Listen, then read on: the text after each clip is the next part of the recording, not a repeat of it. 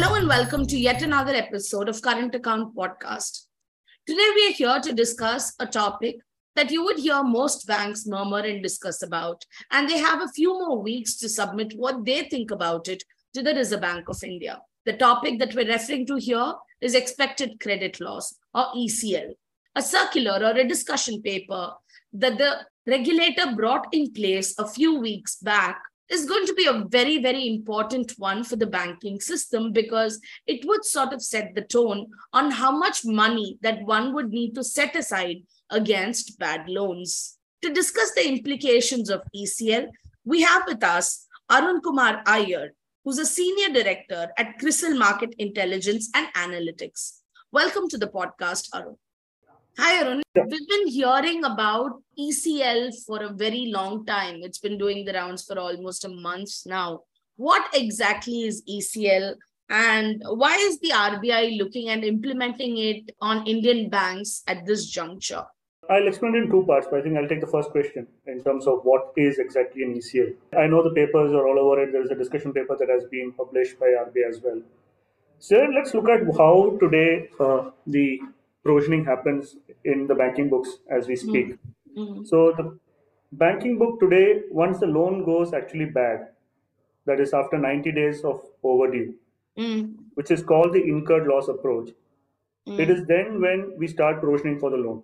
Mm. So effectively, the default is a lagging indicator of the credit risk, right? And takes place usually over after ninety days when the, actually the borrower has become overdue. Well, whereas uh, if you look at E C L, it's a forward-looking perspective. And the way it is computed is accounted for is based on that the expected loss that is likely to occur on a loan or a portfolio of loans. It is based on the potential future losses mm. and recognize those losses in the financial statements. Mm. And expected credit loss has two components. One is your probability of default, and then you have the loss given default. Yes. If you multiply these two, what it gives you is a probability weighted estimate of all present value of the cash shortfalls from an instrument. This resulting value is the expected loss for each loan. This is like, you know, I'm driving a car on the road, and today what I do is I check the rear view mirror and see, you know, what I'm doing and trying to also go forward. Whereas here it says is what is done is done. Now you look forward and you say, how much is going to estimate? What is going to be the challenge for you? So look ahead and start driving it is where R B I is coming from. And that's where E C L is more of a forward-looking or a lead uh, indicator, whereas the current uh, I RAC norms are lagging indicators. Fair point. I presume this is also to get Indian banks uh, in sync with uh, the Basel three norms, especially on the accounting front. We are yet to adapt INDAS uh, for our banking system, and E C L will take us a step closer. You're absolutely right. I think from the accounting standard perspective, we are almost there, and it's about the banks also looking at their loan books and the capital books and the financial instrument from that perspective. Mm. Uh, you also asked me a question on why R B I is looking at implementing it now. Yes. Right? See, uh, today, the, as I said, we have an incurred loss approach in accounting for the losses on the loans. Today, uh, a credit risk provisioning has two components to it. One mm. is what we expect as a loss and what mm. we don't expect as a loss. Mm. So typically banks who understand what is expected as a loss, they will either mitigate it by uh, uh, good policies or risk pricing and provisions. Mm-hmm. And the unexpected loss is where is addressed to the regulatory capital, which is where the Basel two and the Basel three come into play. Okay. The problem here is since the loan becomes overdue and we classify it only after ninety days, it can lead to some significant delays where at the time when the default is recognized, there is a significant loss that would have already happened. And it will be very difficult for us to uh, predict or recover from there. And what will happen is then it is going to impact your scope of your capital.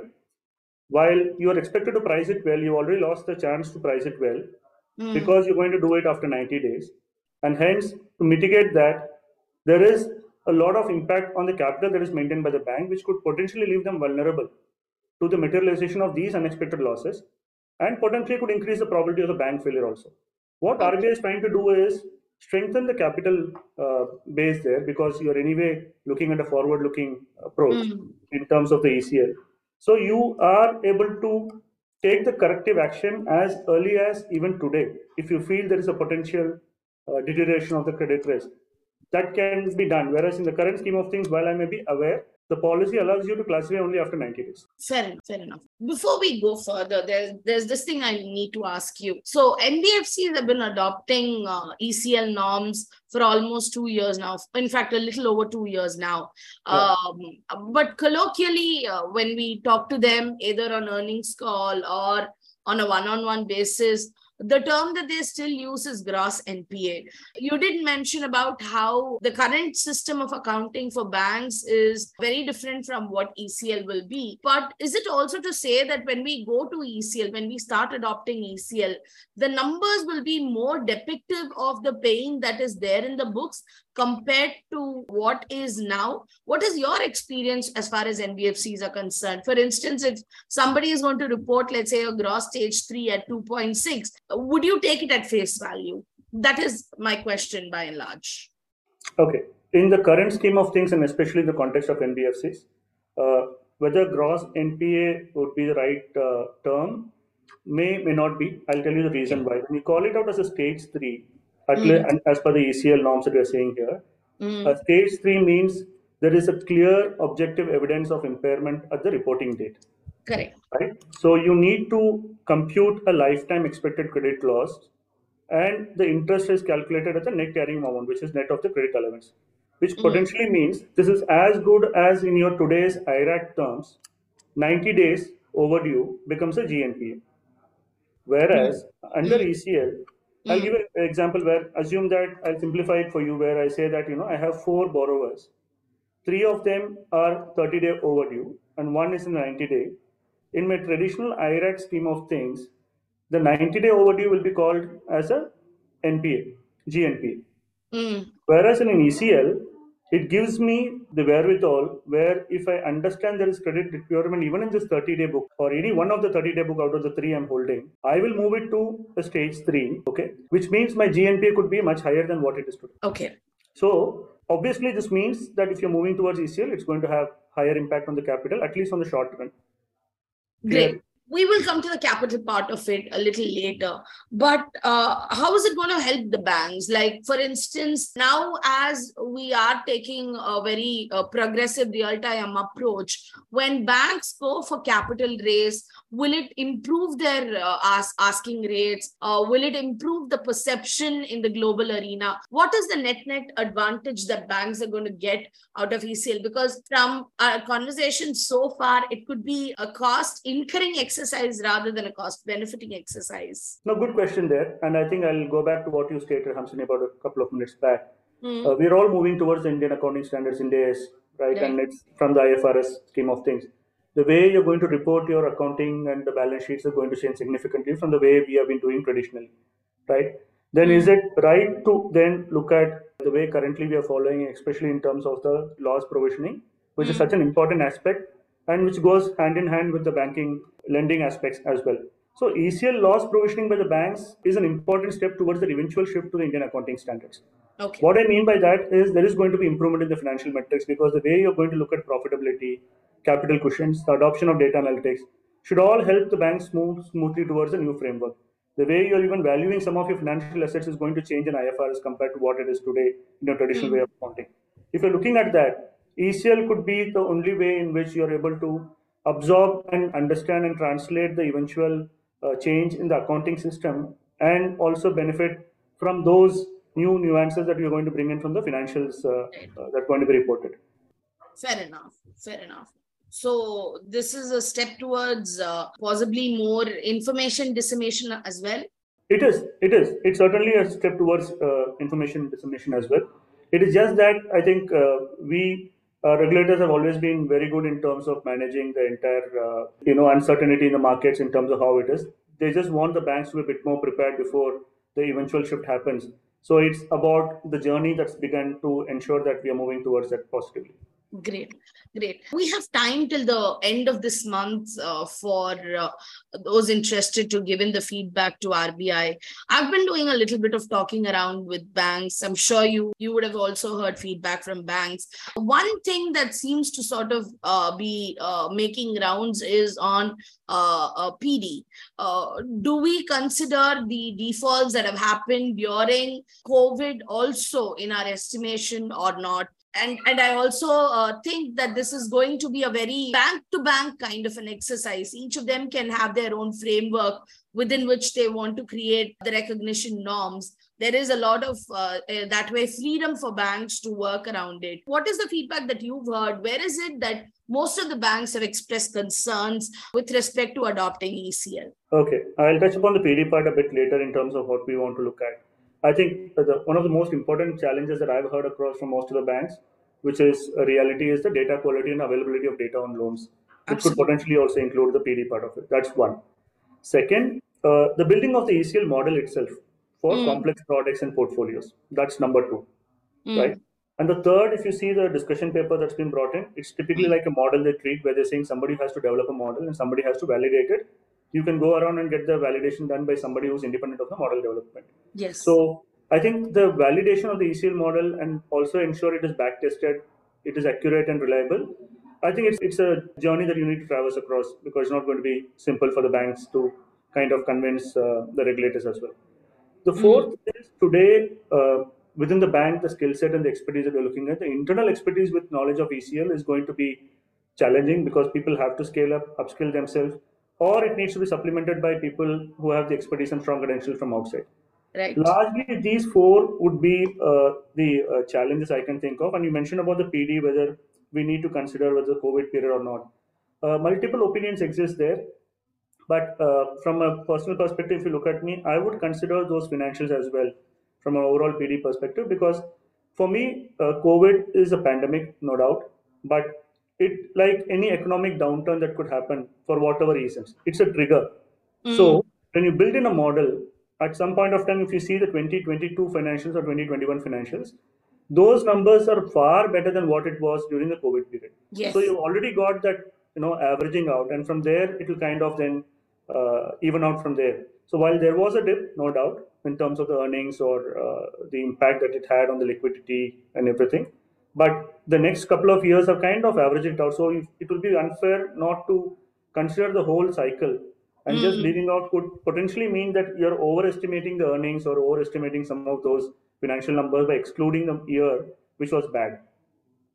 Fair point, fair point. But this also brings us to pretty much the last point of discussion and perhaps the most important point of discussion, that is on capital. The moment we are going to consider the COVID period numbers, it means that you're going to work out your base on a higher note. Although, yes, I do agree with over course of years, it did even out a bit. But then when given a choice of me uh, taking a lower base and preserving capital to the extent that I can. If as a bank, I'm going to be forced or I'm going to be mandated to take start with a higher number, what will be the implication on capital? Today, most of the private sector banks are at a comfortable fifteen percent plus C R A R. Will this number come down by about one hundred, one hundred fifty bips as per your initial estimates or even more than that? Because some of the banks that I spoke to said, it might trigger another round of billion-dollar fundraisers. I'll address in two parts, uh, Hamsini. See, I think the obvious answer to that is, will the transition probably negatively affect the bank's capital in the short term? Mm. Because the impairment charges are completely front-loaded. Mm. It's absolutely right. Mm. Right? There is no uh, two ways about it. And mm. I think R B I, as uh, one of the most prudent regulators, understand that aspect as well. While this mm. also should bring around qualitative benefits in the credit risk management over the long run. So what have they done is that they have given you these regulatory backstops mm. as well, right? Uh, where banks will have to increase the provisioning and the regulatory backstop expect to be higher under new norms. But if the specific asset quality is better, provisioning will go up and the provisioning base also is going to go up. Okay. What will happen there is the bank has given you a kind of a five-year window to normalize the impact of this transition, right? So what they are doing is you can add back the incremental provisions that is being computed. There are two things that they have done. One, the incremental provision that will be there, you can add back to your common equity tier capital is called the set capital, yes. which will provide some relief to the financial institutions, at least for a five-year period, a maximum of five-year period. You could actually. I if I can interrupt you here, isn't five years too long a rope that we are giving? I mean, on one hand, you do want implementation of it for rightful yeah. reasons. But yeah. on the other, you're almost like uh, making them function akin to not bringing in implementation at all for an uh, elongated uh, period of time. So mm. uh, you're, you're giving something on one hand and you're rather you're, you're taking the pain away on one hand after giving it on the other. Doesn't it add up that way? No, it is true. But I think what there is that the transition period is maximum of five years. It's potentially possible that you will end up. And I understand where you're coming from, where people would say, since I have five years, let me utilize the five years period. Yes. Right? I think what they would do at is it's just the start of the journey today. I'm sorry. So I think maybe a couple of years down the line, if these provisions are anyway closer to what levels that we're talking about in terms of the capital, I think they will ask the banks to kind of, they may not allow you to enjoy that benefit that you will have in terms of the transitional adjustment amount that will happen. Okay. It is something that I think so, because the benefit is for a maximum of five years because not all the banks will be able to do that. Hence, I think they have been very open in terms of providing not more than five years period. Okay. Second is also, if you look into it, they are also saying that the transitional arrangement was only applied to the provisions that are new under an E C L accounting model. Okay. When they say new, it means that uh, which do not exist under the accounting approaches applied earlier before when we even adopt the E C L accounting. So I think R B I has done a good job in terms of qualifying some of these. And I know it's just a discussion paper. There could be a lot more inputs that could come through. It yes. will get refined as we move forward. Yes. But uh, I think while it has a short-term impact for clearly on the capital, I think there are enough regulatory backstops that the R B I has given for banks to cushion themselves from the shock that you have, so that it doesn't impact their earnings or their earnings per share and everything. Great. Uh, finally, Arun, your estimation on how much capital this could possibly guzzle, the whole exercise? Uh, I don't think we have done a Crisil study for sure. I, I'll have to check that on that piece. But I think in my personal assessment, I think it may be about uh, anywhere between uh, two hundred to three hundred basis point, kind of at least bare minimum uh, for increased provision that could be there because of the transition impact. Wow. Okay. Okay. Okay. Great. But that's purely an individual view. It's not a, it's not a house view. It's not a house view. It still have to do some actual analytical work around that because the data points, as I said, are the challenge as we speak today. And perhaps even wait for the final uh, uh, circular to come out. It would make more sense because there are a lot of questions that have been asked. If you see the regulatory backstop as well, what they have stated.